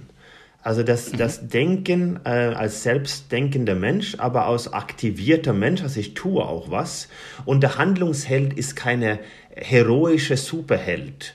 Und äh, ich glaube, dass diese Superheldengesellschaft, dieser ähm, große Chef, äh, den man äh, anbeten soll, äh, der Allwissende, das ist jetzt längst passé. Und ich glaube, dass mhm. äh, wenn wir jetzt über, wir sprachen ja im, im Vorgespräch auch über den Hansi Flick von Bayern München. Und ich finde das sehr symbolisch. Warum hat Bayern München alles letztes Jahr gewonnen? Warum sind sie durch die Champions League gefegt? Ähm, weil sie die Fragilität im Unternehmen Bayern München erkannt haben und haben die Schwachstellen ausgebügelt. Also die haben sich nicht Pep Guardiola, Ronaldo oder Messi geholt, sondern die haben sich einen Hansi und die haben an die Fragilität, also der Weak Link, äh, gearbeitet. Und das sehen wir auch mit der Corona-Pandemie. Wir leben in einer Welt der Weak Link und wir sind nur so stark wie unser schwächste Glied und es äh, scheitert an Masken. Also das simpleste Ding. Also wir sind nicht weitergekommen in hundert Jahren, als eine Maske auf den Kopf zu setzen und wir hatten sie nicht mal vorrätig. Und das äh, zeigt dann im Endeffekt die, die, die Schwachstellen und das ist der Symbol für die heutige Unternehmer, zu sagen, schaut euch mal Bayern München an. Äh, die haben es geschafft, dass ein Superstar äh, wie ein Coutinho, der irgendwie hundert Millionen kosten soll, der kommt dann in der fünfundachtzigsten Minute in eine Gruppe rein, wo er sich über den gemeinsamen Sieg freut, also über diese ähm, Euphorie und dieses Teamgefühl, also die Kultur, die da zugrunde liegt. Also er schmort nicht auf der Bank rum, sondern er akzeptiert, dass junge Menschen vor ihm stehen, weil er fühlt, dass er teilnimmt an was, was größer ist als die Summe der einzelnen Entitäten. Und das ist die Mannschaft. Und das ist ein, ähm, äh, ein, ein Sieg für Leadership im einundzwanzigsten Jahrhundert. Was bedeutet das? Das bedeutet ähm, Verletzbarkeit, verletzlich zu sein, also Vulnerability. Vulnerability ist der Geburtsort von Kreation und Innovation. Das ist der Geburtsort von, von Vertrauen und Relationen. Ähm, alles zu überwachen, alles zu steuern, Transparenzschaffung, was viele Unternehmen leben, schafft ja kein Vertrauen, es schafft Vertrauen ab. Und dieses Vertrauensgeschenk von Hansi führt dazu, dass die Menschen sich dann im System entfalten können. Auf der Spielwiese kreativ zu sein, also Unternehmen übertragen, wir brauchen so eine Art Trainingsplatz, einen Bolzplatz, wo wir uns austoben können, wo es okay ist, Fehler zu machen. Und dann auf dem Spielfeld funktionieren wir nur dann, wenn wir unsere Weaklings abschaffen und als Mannschaft funktionieren. Und in einem solchen Kosmos wachsen dann junge Menschen oder Menschen mit den natürlichen Kompetenzen, die Menschen mitzunehmen, äh, in Gänze zu führen, inspirieren. Und das ist keine, keine klare äh, auf einem äh, Aktivität oder sag ich bin jetzt Leader, sondern es ist was Natürliches. Was wiederum bedeutet, auf Unternehmen übertragen, dass der einzige Chef im Unternehmen ist das Projekt. Und wir sind nur so erfolgreich wie dieses Projekt, also die Champions League gewinnen, das Spiel zu gewinnen, was auch immer. Und innerhalb dieses Projektes wachsen natürliche Gebilde. Das kann ein neunzehnjähriger Bursche sein, der auf einmal Mannschaftskapitän ist, weil er hat sich auf dem Spielfeld im äh, Trainingsbetriebe als Leader herauskristallisiert. Und das kannst du nicht auf einen Punkt zurückführen, sondern es ist ein Teil der Kultur, Teil aus dieser natürlichen Entwicklung. Und Leader können geboren werden, aber kann es auch trainieren. Das heißt, du lernst dann mit diesen Fähigkeiten umzugehen. Und da können wir natürlich eine Fülle an, an Skills, man, natürlich musst du kompetent sein, du musst ein gewisses holistisches Verständnis heute mitbringen, also kein Experte sein. Und du brauchst halt vor allem diese Demut und sagst, du, das fühlt sich komisch an, du hast mich voll erwischt. Ich weiß es nicht. Ich weiß nicht, was ich antworten soll. Und egal wie viele dazuhören, aber dann wiederum im gleichen Atemzug die Aufgabe anzunehmen und sagen, ich gehe nach Hause und ich lese nach, ich denke drüber nach. Lass uns mal morgen uns zusammensetzen, da bin ich vorbereitet und dann sprechen wir über dieses Thema. Und so entstehen unfassbare Relationen und ich glaube, das ist so die Fähigkeiten, ähm, kompakt gesprochen, ähm, was ein Leader im einundzwanzigsten Jahrhundert benötigt. Wissen gibt es überall, das kann der Computer sein, der wird validiert und so weiter. Menschen, die mit Menschen können, wird immer wichtiger und da zählen natürlich ähm, Psychologie, Philosophie und Kunst dazu. Und das zu paaren mit Technologie oder das Ingenieurswesen ist im Quintessenz von Unternehmertum und auch letzten Endes Leadership. Also wir brauchen in Zukunft ganz viele Kulturingenieure, also die das Ingenieurswesen beherrschen, aber auch Menschen, die Menschen verstehen. Und ich glaube, das ist auch der Erfolg von Hansi Flick letzten Endes. Der ist fachlich gut, aber der ist ein Mensch, der Mensch versteht und bringt dann diese Komponente von Kunst, Philosophie und Psychologie, ohne das mal so fachlich zu clustern, bringt er zusammen und daraus entsteht ein gemeinsamer Erfolg. Und das wäre für mich so dann die längere Antwort auf dieses Thema Leadership ähm, in, in Bezug auf diese praktischen Beispiele, wo wir sehen, dass das heute funktioniert. Ich finde das richtig schön, dass du das Beispiel jetzt von Hansi aufgegriffen hast, weil Hansi ist für mich ein Beweis dafür, wie in einem Bereich, was häufig als Haifischbecken und Ellenbogenkultur bezeichnet wird, der, mit, der durch Menschlichkeit gesiegt hat, der die Spieler als Menschen gesehen hat und nicht als Rennpferde, was man auch häufig in dem Kontext hört, oder als einfach nur Leistungsmaschinen, und dadurch bewiesen hat, dass selbst in einem Verein wie Bayern München, die ja immer für allerhöchste Leistungsansprüche stehen, die größten Erfolge feiern konnte. Und wir haben ja im Zuge ähm, unserer Leaders von Morgen-Reihe da mit Hansi auch zusammen was entwickelt, deswegen hatten wir auch darüber gesprochen und ich finde es ganz spannend, weil du ja auch im Leadership-Bereich einiges machst und jetzt auch schon ein paar Skills angesprochen hattest, die für die Leader der Zukunft relevant sind. Und wir hatten auch darüber gesprochen, du hattest ja das Thema aufgegriffen des Lernen-Lernens, also du hattest ja gemeint, es gibt eine Schule im Schwarzwald, glaube ich, die das sich sehr stark in den, in den Vordergrund gerückt hat und auf die Fahne geschrieben hat. Und ich stelle mir die Frage, wie kann man das Lernen lernen, also diese Skills zu vermitteln? Was glaubst du, macht diese Schule besonders und wie kann ich es auch heutzutage hinbekommen, einmal diesen Meta-Skill, das Lernen zu lernen, wieder zu erlernen, und wie kann ich diese relevanten Zukunftsskills aus Leader-Perspektive dann mir aneignen? Also ich glaube, einerseits, wenn wir da auf dem Hansi weitermachen, ja. Es ist ja nicht gesetzt, dass er die nächsten dreißig Jahre erfolgreich ist in einem endlichen Spiel, nämlich Fußball. Es ähm, geht ja um endliche Ergebnisse und die Wirtschaft ist ja unendlich. Also es gibt ja in, in, von James P. Carse die Philosophie aus, ich glaube, sechsundachtzig, sein dem Buch über Finite und Infinite Games. Also es gibt mindestens, mindestens zwei Formen der Spiele, also endliche Spiele und unendliche Spiele. Und die Wirtschaft ist ja was Unendliches. Während du jetzt bei einem Ergebnis elf gegen elf, klare Regeln, verrückte Zuschauer dann irgendwann mal wieder in Zukunft und dann gibt es ein Endergebnis. Das ist Fußball. Aber die Wirtschaft ist ja gar nicht so. Das ist ja total dynamisch und fluid und ähnelt viel mehr die Quantenphysik als diese linearen und starren Modelle. Aber auch im Fußball, wenn du einen Jürgen Klopp zum Beispiel hernimmst, ja, mhm. siehst du ja, wie schnell sich das auch äh, verändern kann. Der hat jetzt, glaube ich, sechs Heimspiele in Folge verloren. Die stehen vor der größten Krise seit hundert Jahren. Und er ist, also du hast diese Ambivalenz zwischen das schlechteste Ergebnis, die Liverpool je hingelegt hat zu Hause, und du hast die beste Erfolge der Geschichte, der, Verein, äh, der Vereinsgeschichte. Ja? So, ja. Wie gehst du damit um? Also glaubst du an die Zukunft da oder musst du was verändern? Und das ist halt diese Ambivalenz, und ich glaube, im Kern musst du eine Philosophie vertreten, wofür du stehst, und der darf sich nicht ändern. Weil die äußeren Faktoren, die er auf Klopp jetzt reinprallt, kann es natürlich sein, dass er dadurch diese Leader-Rolle ähm, verloren hat. Äh, aufgrund dessen, dass so viele Verteidiger oder, keine Ahnung, Spieler verletzt waren. Aber vielleicht kriegst du es auch nicht mehr hingebogen, und da brauchst du auch eine Veränderung. Und deswegen ist das, diese, diese Umfeld spielt natürlich eine wichtige Rolle, und das ist, das ist eine, eine komplexe ähm, Zusammensetzung. Aber ich glaube, die Grundbasis, woran glaubst du, wofür stehst du, ähm, das ist dann die Grundphilosophie, die du vertreten musst. Also der Hansi wird dann durch einen, wie auch immer, gearteten Person äh, ersetzt, der für eine Grundphilosophie steht, wenn er keinen Erfolg mehr hat. Weil Weil wir haben ja, die erste Phase war ja die disziplinäre und autoritäre Führungsstrukturen, auch im Unternehmen, hierarchisch, Top-Down, Command and Control, Überwachen, Steuern. Das war die disziplinäre Gesellschaft.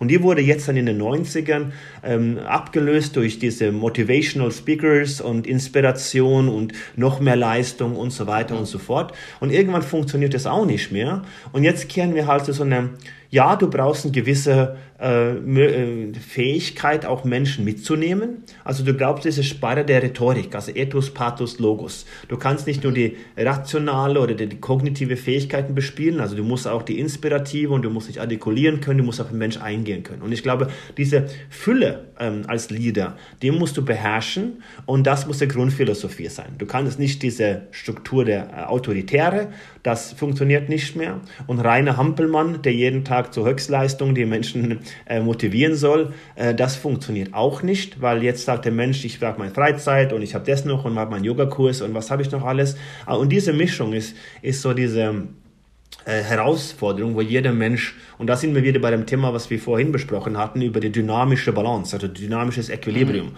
Und das ist ja immer eine ständige Pendulum hin und her, wo mit dem Erfolg du natürlich überkompensierst in eine Richtung und musst dagegen steuern. Und das ist natürlich in einem extern getriebenen Umfeld, zum Beispiel im Fußball, ja schwierig. Es heißt aber nicht, dass es nicht äh, der Erfolgsformel auf Dauer ist. Und somit Äh, brauchen wir diese Art der, der Kulturschöpfung oder Schaffung, und wir brauchen dann einen Glauben an unsere Grundphilosophie, äh, welche Menschen möchten wir haben in unserem Umfeld. Und ich glaube, das ist, da sind so viele externe Faktoren, die eine Rolle spielen, aber im Kern geht es darum, also für was stehe ich, und das muss den Menschen auch klar sein, und das ist, ob es gut dürfte oder nicht sein, also de, diese ähm, Authentizität, was alle jetzt mal leben wollen, ja, das ist, das kannst du nicht sagen, ja, ich bin authentisch oder ich möchte authentisch sein, sondern entweder du bist es oder du bist es nicht, weil der Empfänger entscheidet über die Wahrnehmung und nicht der Sender.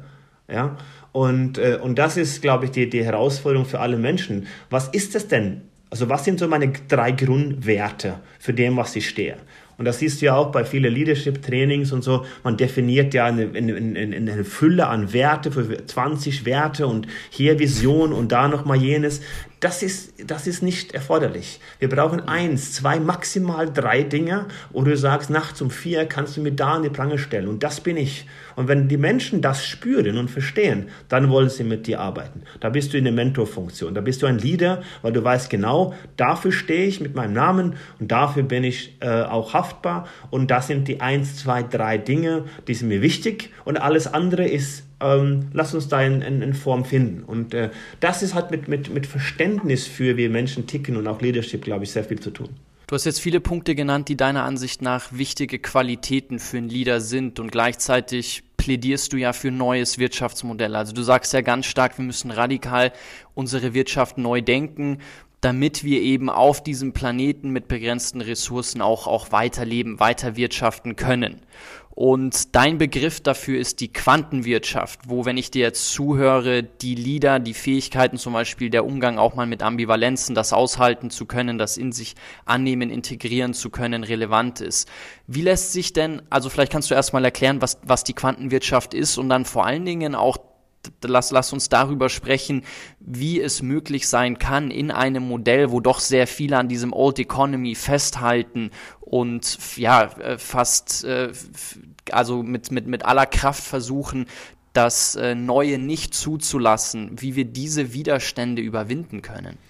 Ja gut, also wir, sagen, wir verstehen ja, dass die Old Economy nicht mehr funktioniert, also haben wir die New Economy kreiert. Und die New Economy hat ja nur eins gemacht eigentlich, der hat gesagt, Hoffnung ist Globalisierung, wir exportieren mehr und wir haufen Technologie und macht es noch radikaler und noch brutaler und äh, Ferraris und Yachten für alle. Äh, das war der Traum von Silicon Valley. Und jetzt sehen wir, das funktioniert ja definitiv nicht. Ähm, zumindest meine heutige technologische Ausgangssituation. Also äh, kommen da Begrifflichkeiten wie Nachhaltigkeit, wird aufgeladen mit Sustainability und New Work und alle diese Buzzwords, die wir alle so lieben. Ähm, und, und dann kommt irgendwann Verständnis dafür, was ist es, das wir eigentlich machen. Also das ist äh, im Endeffekt, wir haben alles auf die Endlichkeit ausgelegt und verstehen, dass eigentlich das Unendliche. Und diese Unendlichkeit, das, was ich vorhin sagte, baut auf der Philosophie von James P. Carse mit Finite und Infinite Games. Also das geht gar nicht darum, mehr zu gewinnen oder zu verlieren. Es geht darum, möglichst lange mitzuspielen. Und das ist ja diese Begrifflichkeit der Enkelfähigkeit, ist fast eigentlich die Unendlichkeit viel greifbarer für die Menschen. Wenn ich sage, enkelfähig, wow, da kann ich mir drunter was vorstellen. Das ist schön, aber das ist im Endeffekt das Gleiche wie die Unendlichkeit. Das heißt, ein Unternehmen, der nicht da optimiert, um heute möglichst profitabel zu sein, sondern optimiert, um möglichst lange äh, bestehend zu bleiben. Also wenn es dieses Unternehmen gibt in zweihundert Jahren, dann kannst du davon ausgehen, dass es auch ein bisschen Geld verdient hat. Und ich bin ja nicht gegen Kapitalismus und Profit, aber es muss eine gesunde Basis sein. Das muss eine gewisse Balance oder ein Streben nach Balance sein. Deswegen sprechen wir davon äh, nicht Maximize Shareholder Value, sondern Optimize Stakeholder Uh, value oder for all stakeholders. Und das beinhaltet natürlich, dass auch ein großer Amazon in Bad Hersfeld oder wo die sitzen, die müssen sich irgendwann zwangsläufig nicht nur mit den Gewerkschaften auseinandersetzen, weil das ist ja das, das sinnlose Getue, sondern die müssen sich lieber mit der Region auseinandersetzen. Also den Schachverein oder den, den Tischtennisverein und die Kultur in der Region. Also ich habe eine Regionalität im globalen Kosmos. Und das ist dann die Stakeholder, die involviert sind, die Familien, die Vereine, alles, was herangeschlossen ist, das gehört automatisch zum Bestandteil meines Unternehmens. Ich kann dort nur erfolgreich sein, wenn ich alle Stakeholder mit einbeziehe. Und da gehört natürlich auch Mutter Natur mit dabei. Und das ist ja das, was wir mit Ludwig Erhard und Wohlstand für alle. Äh, Ludwig Erhard hatte äh, die Kalküle für die Natur nicht mit in seine Wohlstand für alle. Und deswegen war das eine sehr interessante und eine sehr gute, auch ausgelegte äh, Grundphilosophie, nachdem in Deutschland auch sehr erfolgreich und auch vor allem einen sehr großen Wohlstand erreicht haben. Aber wir erkennen so langsam, dass wir in einen ökosophischen Zusammenhang auch äh, dieses Thema der Nachhaltigkeit oder Kreislaufwirtschaft berücksichtigen müssen.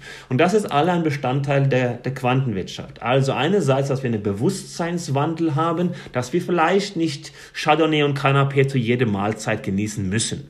Wir können uns ein bisschen limitieren, aber auch mit der Erkenntnis, Äh, limitieren ist nicht die Lösung, aber wir können uns nicht genug limitieren. Also wenn alle so konsumieren würde wie wir, dann bräuchten wir drei, vier Planeten äh, und äh, mit dem Wachstum in Afrika und in Asien äh, ist das nicht machbar. Also brauchen wir eine gewisse, äh, sag mal, ja, einen gewissen, äh, äh, ein gewisses Ende der Dekadenzgesellschaft der Westen brauchen wir. Andererseits brauchen wir eine perfekte Kreislaufwirtschaft. Also alles muss wiederverwendbar gemacht werden. Wir kaufen keine Glühbirnen, die nach tausend Stunden dann irgendwie getauscht werden müssen, sondern wir zahlen nur für Licht. Und irgendwann ist die Energie auch kostenfrei und dann hat es eine komplette Nachhaltigkeit, weil der Hersteller ist gezwungen, da diese Materialien wieder in den Kreislauf zurückzuführen und dann verdient, sonst verdient er kein Geld. Das heißt, Ökologie und Ökonomie schließen sich nicht aus, sondern sind sogar interdependent und ist die einzige Basis, um überhaupt positiv zu wirtschaften. Das muss das Ziel sein. Also das darf kein Verzicht sein, ökologisch äh, oder ökosophisch zu arbeiten, sondern es muss dann ein Profitmodell sein. Und wir erkennen ja heute, dass Unternehmen, die so arbeiten, auch Gewinne erzielen. Und der dritte ja. Punkt ist natürlich die Radikalität in der Neuschöpfung von neuen Geschäftsmodellen. Also wenn wir alles auf der unteren Stufe der maslowischen Bedürfnispyramide, also nämlich den materiellen Bereich, äh, legen, dann konsumieren wir Ressourcen. Und diese sind endlich, zumindest mal nach dem jetzigen Kenntnisstand und jetziger mhm. Technologie. Also sollten wir versuchen, auch Geschäftsmodelle, die dann in immateriellen Gütern äh, vorhanden sind. Und da sehen wir so Dinge wie Headspace und Meditations-App, die höchst profitabel sind ähm, und, und kaum äh, äh, Ressourcen verbrauchen, wo wir dann in Meditation und auch zwischenmenschliche Themen wie auch Liebe, vielleicht auch ähm, Empathie, Compassion, Mitgefühl, alle diese Dinge, dass das auch ein Teil des Wirtschaftssystems ist in der Profitabilität. Und natürlich äh, in dem Kontext auch brauchen wir radikale neue Technologien. Also Technologie wird die Menschheit retten. Das ist die einzige Möglichkeit äh, nach vorne, aber gleichzeitig ist es auch eine existenzielle Bedrohung. Und ähm, das ist alles Teil der Quantenwirtschaft. Warum die Quante? Weil ich sehe halt eine Bindung zwischen dieser Energie oder dieser Welle und Potentialität, die äh, anders ist als diese ähnlichen starren linearen Systeme, auf denen wir alles aufgebaut haben. Also in, in anderen Worten, die Wirtschaft ist viel ähnlicher Quantenphysik als mhm. äh, die ähm, starren Strukturen und Systemen, die wir haben. Es ist Potentialität, das ist ähm, eine Welle an Möglichkeiten, wo wir eine fluidere Gesellschaft haben, ist dynamisch, elastisch und nicht starr und steif, wie der Kapitalismus auf eine Brutalität der Technologie ausgelegt war.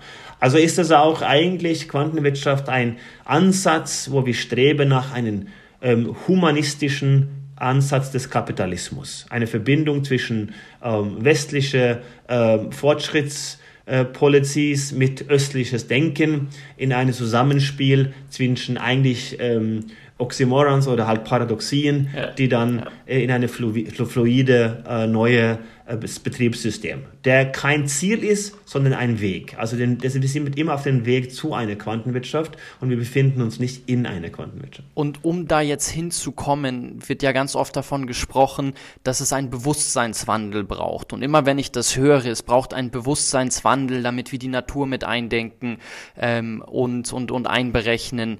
Stelle ich mir die Frage, es wird immer von diesem Bewusstseinswandel gesprochen, aber es wird ganz selten darüber gesprochen, was das eigentlich heißt und wie man so einen Bewusstseinswandel herbeiführen kann. Ich finde das ganz schön, wie der Frederic Laloux in seinem äh, Reinventing Organizations oder auch in Ken Wilber diese Stadien beschreibt, aber ich finde, es ist unheimlich schwierig, das in der Breite so greifbar zu machen, dass man das auch, auch versteht und sagt, ah ja klar, das ist es, was es braucht, wenn man von Bewusstseinswandel spricht.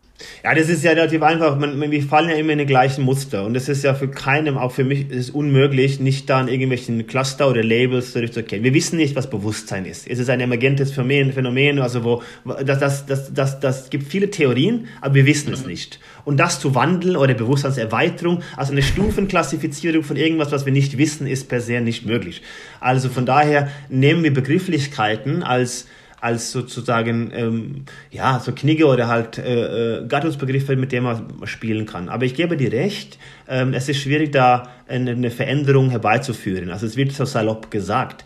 Aber ich nehme ein paar konkrete Geschichten. Also wenn wir zum Beispiel an die Greta Thunberg, äh, die eine Öko-Hysterie verbreitet, ähm, das rüttelt ein paar alte, weiße, weiße Männer äh, wach, und äh, vielleicht ein paar philanthropischen äh, Ansätzen an, an späten Tagen für schlechtes Gewissen.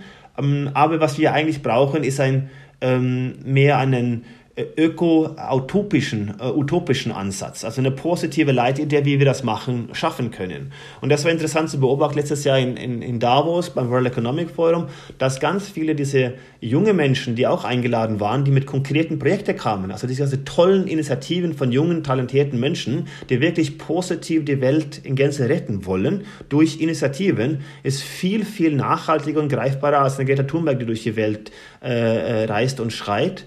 Und ich glaube, sie, sie hat ihren Zweck erreicht. Also sie hat ein bisschen was für, für mediale Aufmerksamkeit, Sensibilisierung. Aber im Endeffekt geht es darum, wir müssen was spüren. Also wenn wir sehen, ein blutiger Wal in Norwegen und holen da vierzig Plastiktüten raus und sehen das live im Fernseher äh, und, und spüren diesen Veränderungen, also was da auf dem Planeten richtig abgeht, dann kommt auch Handlung.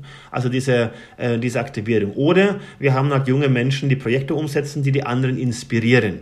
Da kommt auch eine Handlung. Und ich glaube, das ist ganz wichtig, Äh, äh, zu einem Wandel, also so eine Bewusstseinserweiterung, das muss gespürt und gelebt werden. Äh, und dann kommt dann die, äh, die Veränderungen. Also erst kommt die Aktivierung und dann kommt die Veränderung. Äh, und, und das ist das, wenn, wenn ich über Bewusstseinswandel spreche, geht es über die Initiativen, die wir alle ähm, rausbringen wollen. Das Fördern mit Gelder für junge, talentierte Menschen, die positive Dinge haben wollen.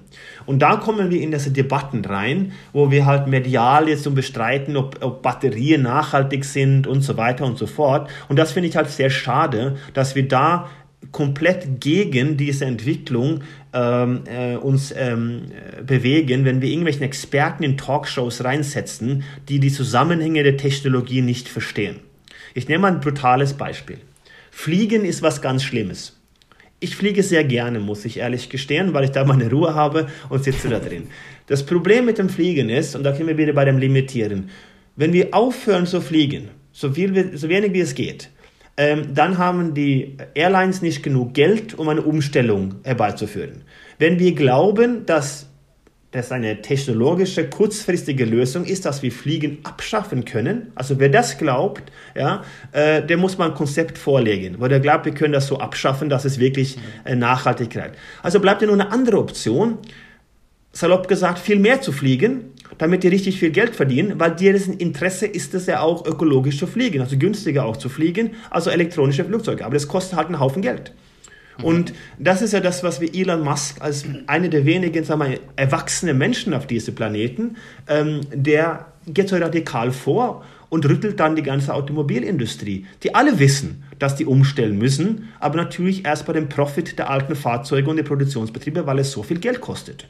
Und dann, wenn es dann anfängt, dann geht es natürlich sehr schnell. Und da kommen die Experten und sagen, ja, Kinderarbeit, ähm, seltene Erde in Afrika, Batterien sind gar nicht so nachhaltig. Wir haben jetzt Studien, ja, die Studien bauen auf Batterien, die vor fünf Jahren produziert wurde, wo ich eine Rückwärtsanalyse mache, die ich linear nach vorne projiziere. Und das ist, also als Wissenschaftler, als Experte in Fernsehen oder in, in, in Zeitungen sowas zu äußern, zeigt für mich eine unfassbare Naivität und ein mangelndes Verständnis für exponentielle Technologien. Also Elon Musk könnte heute alle Batterien austauschen, wenn es ökonomisch möglich wäre, und könnte eine Batterie reinmachen, die eine Million Kilometer hält. Das ist die Technologie, die wir haben. Und diese Haltbarkeit, die steigt ja auch. tausend Kilometer, dann sind es ja, und da geht es nicht in linearen Schritten, sondern gehst du von tausend Kilometer auf zehntausend ja. Kilometer. Und dann auf einmal ist es unvorstellbar und dann ist es halt kurzfristig, ja, dann überschätzen wir vielleicht den Effekt, aber langfristig unterschätzen wir. Also geht es ja darum, möglichst schnell in die Langfristigkeit zu kommen, also müssen wir es mehr fördern. Und ich sage nicht, dass Batterien die Ende der Technologie ist. Vielleicht gibt es Wasserstoff und wir fliegen in der Luft oder keine Ahnung, aber diese Schritte müssen erst begangen werden, damit wir hinkommen. Und das ist bei allen, allen nachhaltigen Energieformen. Wir brauchen eine Radikalität in der Umstellung, um aus der Krise zu kommen. Und da fehlt es an Verständnis bei Politikern, bei vielen Experten und äh, selbsternannten Vordenker. Und das finde ich schade. Und da bringt die jungen Menschen viel mehr Wissen und viel mehr Verständnis dafür. Und die sollten da lieber in den Talkshows sitzen und, und das ganze Thema aufklären, als ähm, viele von denen, die das noch nicht verstanden haben. Und das ist, glaube ich, die Frage auch ein bisschen länger beantwortet, aber es ist ein ganz wichtiges Thema für mich, dass wir äh, ja. mit Verständnis und nicht nur mit Halbwissen äh, und, und Halbbildung, wie Adorno das so schön sagte, dann ist die Unbildung dann doch besser.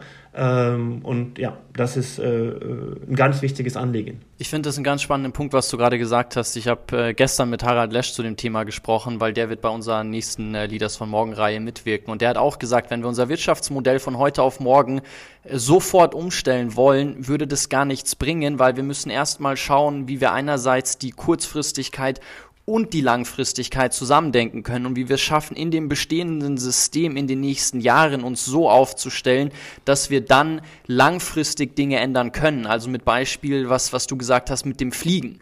Ähm, wenn wir von heute auf morgen sagen, radikal, wir fliegen gar nicht mehr, dann ist das natürlich auch keine Lösung. Und Es wäre, eine Lösung, es wäre eine Lösung, wenn es praktikabel wäre. Und das ist das, was ich nicht sehe. Das ist genauso wie der, ähm, also du hast ein Konto mit einem Verbrauch. Ja? Mhm. Was tust du und was nimmst du raus? So. Und ein Mensch, der sich limitiert, so einen äh, kommunentreibenden, äh, äh, spirituelle junger Mensch, der rast mit einem uralten Wohnwagen durch, quer durch Europa und sagt, ja, ich bin der nachhaltigste Mensch überhaupt, weil ich nichts konsumiere, dann sage ich, okay, du tust auch nichts dafür, für die Veränderung. Das heißt, du ja. brauchst die Straßen, die müssen da sein, du brauchst die ja. Tankstellen, du brauchst dieses ja. Fahrzeug. Das heißt, du bist mit einem ganz geringen Konsum, bist du im Minus. Mhm. Während ein Mensch, der vielleicht viel fliegt, aber auch in Projekte investiert und neue Technologien sich dafür einsetzt, hat einen hohen Verbrauch, aber einen deutlich höheren Beitrag. Und das ist der Hebel bei dieser Geschichte, ist, dass ein Microsoft oder halt diese großen Unternehmen, die können so viel C O zwei aus der Luft holen, dass es nicht darum geht zu limitieren, sondern die gehen ins Negative. Also die wollen klimaneutral sein bis zwanzig fünfundzwanzig, das ist gar nicht so weit weg. Aber die wollen bis zwanzig dreißig das gesamte C O zwei aus der Luft geholt haben, die sie verursacht haben seit Anfang des Unternehmens. Das heißt, wir sind in der Lage, eine globale Klimaanlage zu bauen, ja. Aber es setzt halt immense Investitionen voraus. Und ich sage nicht, dass der kleine einzelne Beitrag nicht wichtig ist. Im Gegenteil, es ist wichtig, der kleine einzelne Beitrag, wenn wir alle was täten, wäre es unfassbar wichtig. Aber diese großen Projekte, also eine ganze Industrie, wie die Automobilindustrie oder auch der Flugverkehr umzustellen, ja, das fordert gewaltige Risiken und gewaltige Investitionen und die müssen irgendwo herkommen. Da brauchst du verrückte Unternehmer, wie Elon Musk, der alles auf das Spiel setzt. Das ist die Radikalität beim großen Konzern, der besteht, schwierig. Beim Startup und so möglich, aber da brauchst du wieder den Aufbau. Also so ein Unternehmen aufzubauen, brauchst du halt dreißig, vierzig Jahre normalerweise. Ja? Und, und das, das muss, diese Zusammenhänge müssen verstanden werden. Und dann kommt man vielleicht zu dem äh, Ergebnis, zu sagen, es muss erstmal schlimmer werden, bevor es radikal besser wird. Und das wäre ein Ansatz. Das ist ein anderer Ansatz natürlich, aber ja. in dieser Art müssen wir auf jeden Fall darüber diskutieren und auch äh, überlegen, also was sind die Lösungen? Weil wir brauchen neue Technologien und die kommen nur durch, dass wir den alten Technologie ersetzen. Das ist genau wie die Internetleitung von der Telekom. Klar könnten sie alle uns auf eine Superleitung beamen, aber die müssen erstmal die alte finanziert haben, weil die die Investitionen getätigt haben. Und das muss erstmal abgeschrieben werden, damit das Unternehmen einigermaßen gut verdient. Und wenn das in Balance ist, das ist okay. Und dann ist es natürlich, je schneller die das finanzieren, je schneller kommen auch die besseren Technologien. Du hast ja jetzt gesagt, dass um so einen Wandel vor allen Dingen im Verhalten beizuführen, brauchst vor allen Dingen zwei Dinge. Es heißt ja immer, dass wir eigentlich schon alles wissen, nur wir wissen nicht, wie wir es dann umsetzen. Und du hattest jetzt von einerseits positiven Beispielen gesprochen, die einen inspirieren dann zu sagen, man handelt anders und gleichzeitig Bilder oder Impressionen von außen, die uns was spüren lassen, wo wir merken, wow, okay, da muss sich was tun. Würdest du sagen, dass das so die zwei größten Hebel sein könnten, um eine Veränderung im Handeln herbeizuführen, dass ich sage, einerseits sehe ich durch positive Beispiele da draußen in der Welt, das kann ja so ein bisschen das, das Zugbild sein, wodurch ich mich inspiriert fühle und andererseits so ein bisschen diese Pain-Motivation, wo ich merke, dass durch das Handeln, wie es aktuell stattfindet, passieren Dinge draußen in der Welt, die keiner wollen kann. Ja, du hast... Vor zehn Minuten hast du was, was Wichtiges gesagt. Es ging darum mit den Kindern und du warst bei dieser ähm, Philosophieschule in, in Schuderwald, glaube ich, heißt es. Ähm, und ich glaube, wir sollten aufhören, Menschen abzutrainieren, neugierig zu sein und Dinge zu probieren. Mhm. Ähm, und dann zu lernen, ein, ein, ein Zusammenhänge zu verstehen und holistisch daran zu gehen. Der Bruce Dickinson, der Leadsänger von Iron Maiden, das ist einer der kreativsten Unternehmen, den ich kennengelernt habe. Der ist auch selbst Pilot, ist die Bern durch die Welt geflogen, ist ein Künstler, geht auf die Bühne und schreit und setzt sich dann mit seiner Pilotenkappe und fliegt das Ding zurück, baut irgendwelche Unternehmen auf, die komplett verrückte Technologien einsetzen, auch in der ähm, Luftfahrtindustrie. Und der hat ein Buch geschrieben, äh, was macht diesen Knopf? Ja, das war so sein ganzes Thema, so einen roten Button. Und ich hatte gestern Abend das Erlebnis mit meiner Tochter. Sie ist jetzt vier Jahre alt und wir waren gerade einkaufen und fahren dann so eine Rolltreppe runter. Und auf einmal bleibt die Rolltreppe stehen. Und dann gucke ich nach hinter mir und dann stand sie und genau auf der Höhe war ein roten Knopf. Und sie sagt, ja, was macht diesen Knopf? Und dann hat sie das Ding zum Stoppen gebracht. Ja. Und das ist, wir sollten aufhören, die Kinder diesen Dinge, ähm, diese Fähigkeiten, die uns mit äh, ähm, vom Geburt aus gegeben werden, das Explorative, das Probieren, das Neugierigsein, das mit anderen zu spielen, lernen, also spielend zu sein im Unternehmen, ja. in Gesellschaft, in Wirtschaft. Das sind die Dinge, das muss gefördert werden. Und das ist ja ein Teil dieses Kollaboration, Co-Kreation, des Kreativität. Das ist auch das, was mit Hansi Flick, diese Spielwiese. Klar, wir müssen unterscheiden zwischen, wann es funktionieren muss. Also ich brauche keinen Kreativpiloten im Anflug auf Frankfurter äh, Flughafen, der was Neues ausprobieren äh, möchte. Und ich brauche keinen Oberarzt, der dann beim offenen Herz-O P da irgendwelchen Kreativeingriffe macht, sondern das muss funktionieren. Aber dann gibt es halt Trainingsplätze und, und Situationen, wo wir Kulturen schaffen, wo Menschen sich ausleben können, wo sie was probieren können. Und ich glaube, das fördert unser Gehirn, das fördert unsere Zusammenarbeit und das bringt uns letzten Endes auf neue Lösungen und neue Antworten und auch zu neuen neue Fragen, die wir noch nicht gestellt haben. Also dieses Mut, aus dem Bekannten ins Unbekannte zu gehen, das muss gefördert werden. Und wir machen ja umgekehrt. Wir gehen mit der Risikobewertung, wir gehen in Analyse, wir versuchen Absolutheiten, ähm, clustern, ja, du meinst das, du meinst jenes. Nein, ich meine was Neues. Ich kann dir nicht sagen, ich kann keine Begrifflichkeit geben für irgendwas, was wir noch nicht ausgearbeitet haben. So, äh, und da ist die, weil da ist die Limitierung durch die Begrifflichkeit schon gegeben. Die Kategorisierung folgt, ohne ja. dass wir das ähm, Endergebnis erreicht haben. Und das wäre für mich ganz wichtig, dass wir aufhören, junge Menschen ähm, da äh, diese Skills auch abzutrainieren. Ja? Mhm. Also was ja. macht dieser Knopf?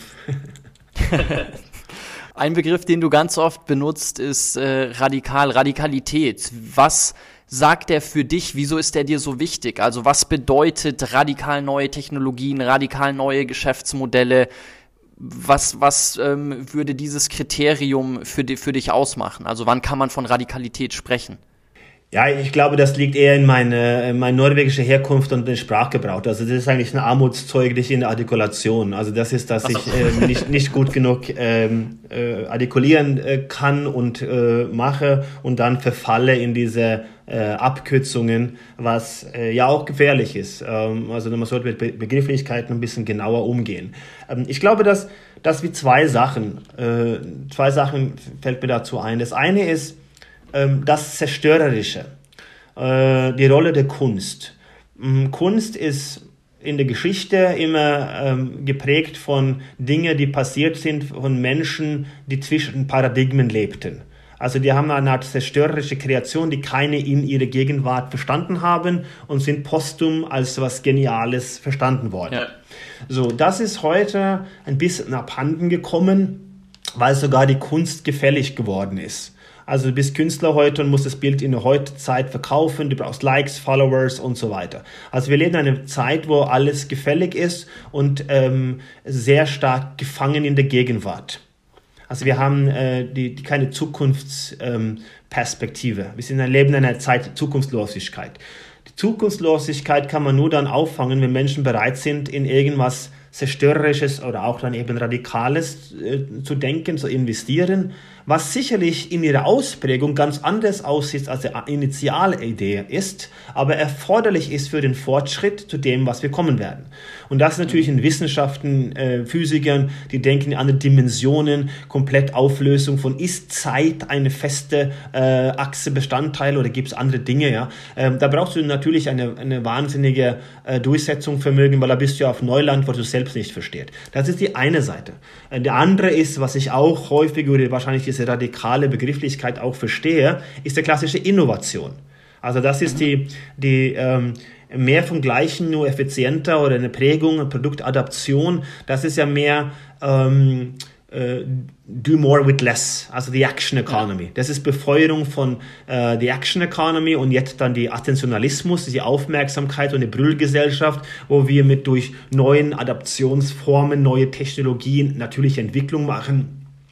Entschuldigung, meine Tochter macht diese Hausparty, ja, da treffen sich die Kinder äh, für so eine Tauschplattform. Äh, das sehe ich jetzt auf einmal in diese äh, Clubhouse, und Clubhouse wird wahrscheinlich dann irgendwie äh, ersetzt werden durch was fundamental Veränderndes als Medium, ähm, der dann auch zu der ökonomischen Komponente mit einspielt, und somit hast du eine Innovation. Und das ist auch radikal in ihrer Ausprägung, ja. weil ähm, irgendwas, was Facebook ersetzt oder Google ersetzen würde oder sowas, das hat natürlich eine unfassbare ökonomische und auch kulturelle Kraft. Aber das ist ja per se eine Innovation, das ist eine natürliche Entwicklung aus das, was wir soziale Medien nannten, was ja antisozial äh, per Definition ist, so wie wir es gebaut haben, wird dann durch ersetzt durch neue Ansätze eines sozialen Mediums. Da sind wir immer noch in einer Innovationskraft. Das ist für mich auch radikal. Also ich verwende diese Begrifflichkeiten ein bisschen schlampig, äh, aber ich meine äh, häufig da auch in der, in der ähm, welche Wirkung sie haben auf uns, in unserer Gesellschaft. Und das ist sowohl in Innovation als auch in der zerstörerischen Kreation ähm, ein Teil ähm, von dem, was wir mehr brauchen. Und ich glaube, dass diese zerstörerische Kreation, dieser Mut, ähm, das ist in der heutigen Zeit viel schwieriger ähm, als in der Geschichte äh, es war, weil, wie gesagt, alles irgendwie auf das Moment optimiert ist. Also diese Gefälligkeit. Ja? Zeit vergeht, gefällt mir, besteht. Anders, weißt du, was das total einerseits spannende und gleichzeitig auch herausfordernde in dem Gespräch hier, was wir beide führen, für mich ist? Mit jeder Frage, die ich dir stelle, mit jedem Thema, was wir besprechen, entstehen in meinem Kopf noch ganz viele weitere Fragen, und wir müssen aber langsam leider, äh, leider zum Ende kommen. Wir haben viele große Themen, die dich beschäftigen, angesprochen, von der Quantenwirtschaft über den Bewusstseinswandel, über die Art und Weise, wie wir lernen, und Leadership. Und ich würde gerne noch ein letztes Thema aufgreifen, was dir auch stark am Herzen liegt, und das ist das Thema, oder ein Begriff, den es noch gar nicht so lange gibt, ich glaube Kant hatte den eingeführt, ist der Begriff der Weltanschauung. Und das geht ja einher mit vielen Themen, die dich ähm, beschäftigen. Du, du sprichst darüber, dass wir eine neue Weltanschauung brauchen, dass es da ein Update braucht. Wie erstmal, was, was steckt für dich hinter diesem Begriff, und wie sieht für dich diese neue Weltanschauung aus? Wie kann man das auch lehren und lernen, eine neue Weltanschauung für sich zu gewinnen? Ja, ich arbeite mit so einer Art Post-Eklektizismus, ähm, und das ist so eine Weiterentwicklung von dieser Dynamik äh, auf die Anspielung der Gegensätze und die Paradoxien. Und ich arbeite tatsächlich mit Weltverständlichkeit.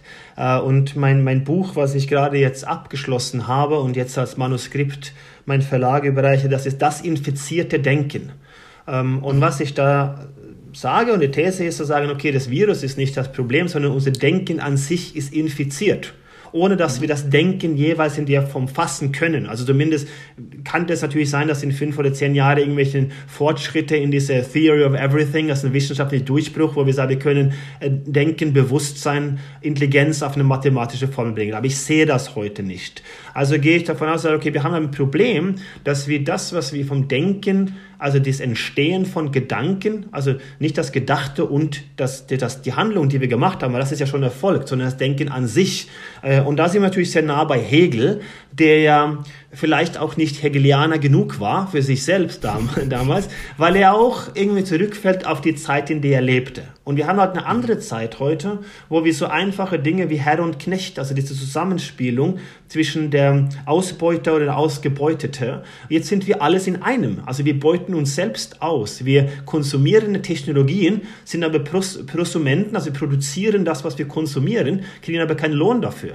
Das heißt, wir haben also eine Entkoppelung von einer technokratischen Elite, die auch Herr und Knecht in einem sind, und wir als Menschheit, äh, als arbeitende Klasse, die dann irgendwann keine Arbeit mehr hat, ist auch ein Herr und Knecht in einem. Und das sind so Vorstellungen, die hätten sich da die großartigen Vordenker nie in der Form vorstellen können. Das heißt, ich nehme auch die Weltanschauung von Kant, aber ich spreche von der Befreiung von unseren Selbstverständlichkeiten, also das, was wir glauben zu wissen, ähm, die Offenheit für Neues, gepaart mit einer neuen Weltverständlichkeit, also eine mehr Verständnis für, wie die Welt funktioniert, holistisch, führt dann zu einer neuen Selbstverständlichkeit. Also es ist ein dynamischer Prozess, wo wir immer diese Gegensätze und das Pendulum haben. Also es ist kein dialektisches Denken in dem Sinne von Hegel, sondern eher mehr so ein äh, post-eklektizistischer äh, Ansatz. Und das, darum geht es auch in das infizierte Denken, wo ich mir dann die Bildung anschaue, Kapitalismus, äh, die Politik,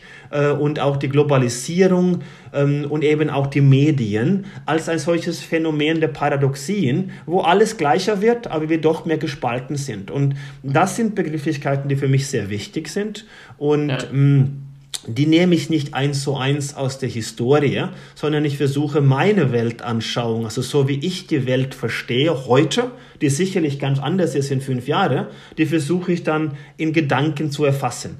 Und das ist für mich die Philosophie. Es heißt, wie Hegel auch sagt, in andere Anwendung, aber ähm, dass Philosophie ist, ihre Zeit in Gedanken erfasst.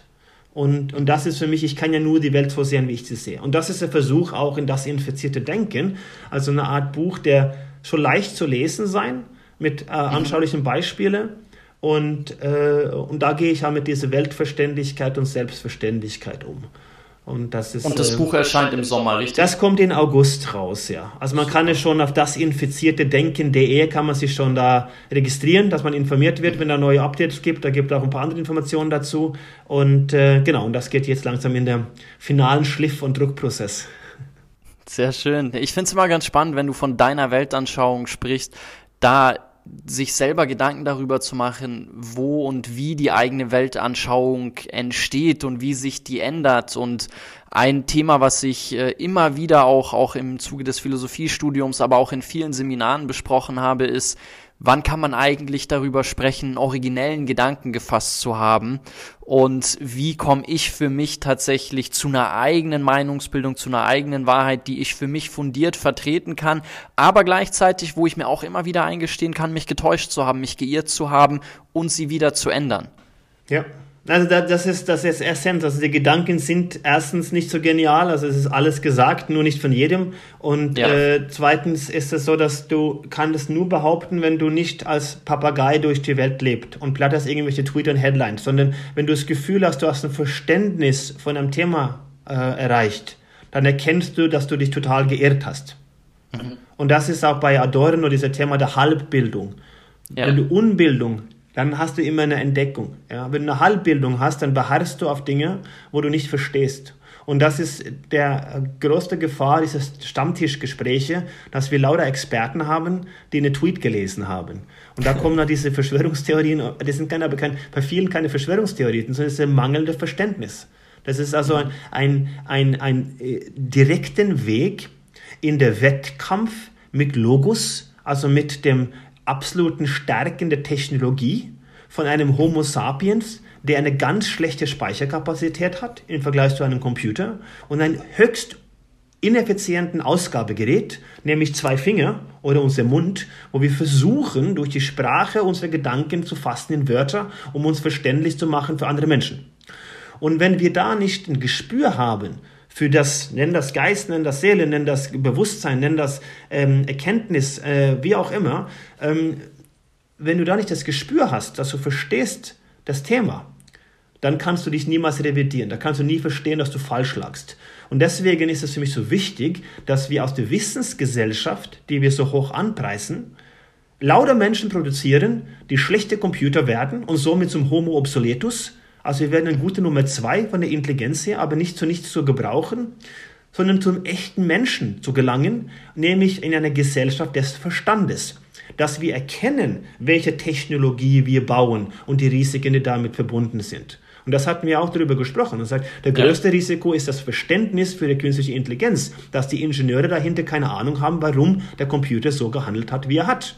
Und das ist ja. nicht, weil er eine Seele hat, sondern weil wir nicht in der Lage sind, die Zusammenhänge zu verstehen. Und das ist eine sehr ganz gefährliche Geschichte. Und das ist in allen Belangen die einfachsten Themen ähm, wie äh, irgendwelchen Windräder oder fünf G Netze, die Gründe für Corona und so weiter.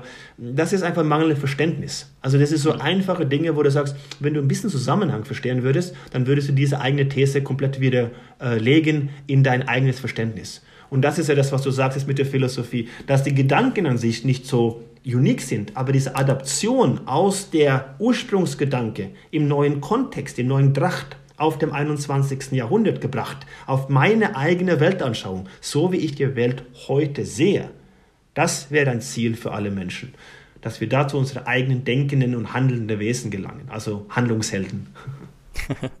Ich Ich weiß nicht, wie es euch beim Zuhören jetzt gegangen ist. Ich muss gestehen, Anders, mich fasziniert die Vielfalt deiner Gedankenwelt enorm. Und die Frage, die ich mir immer stelle, wenn ich jemanden treffe, der so eine Gedankenvielfalt mit sich bringt, ist, welche Bücher haben dich am meisten geprägt? Vielleicht kannst du am Ende noch kurz zwei, drei Titel nennen, wo du sagst, das waren wirklich bahnbrechende Werke für dich, die dich als Mensch sehr stark ähm, beeinflusst haben.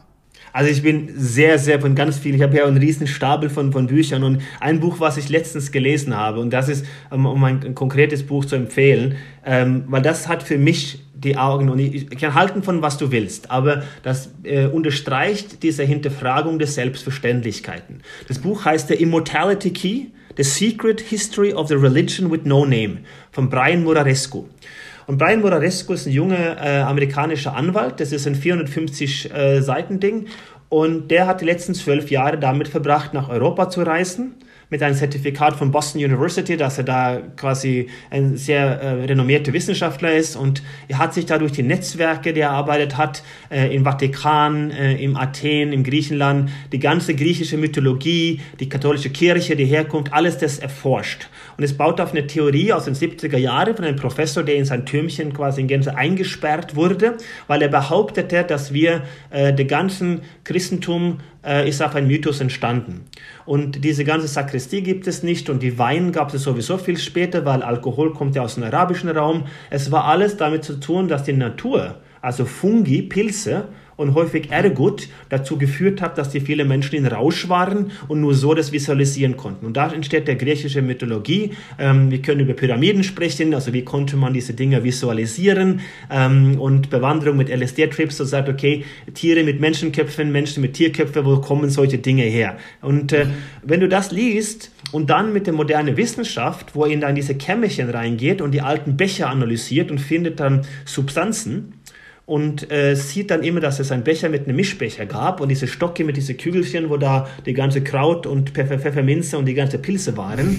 Wenn man darüber liest, warum Ziegen geopfert wurde, weil die Ziege sich von einer giftigen Pflanze ernährt, dass ein Mensch, wenn es isst, stirbt, aber wenn das im Blut der Ziege ist oder im Fleisch der Ziege ist, gibt es einen unfassbaren Rausch.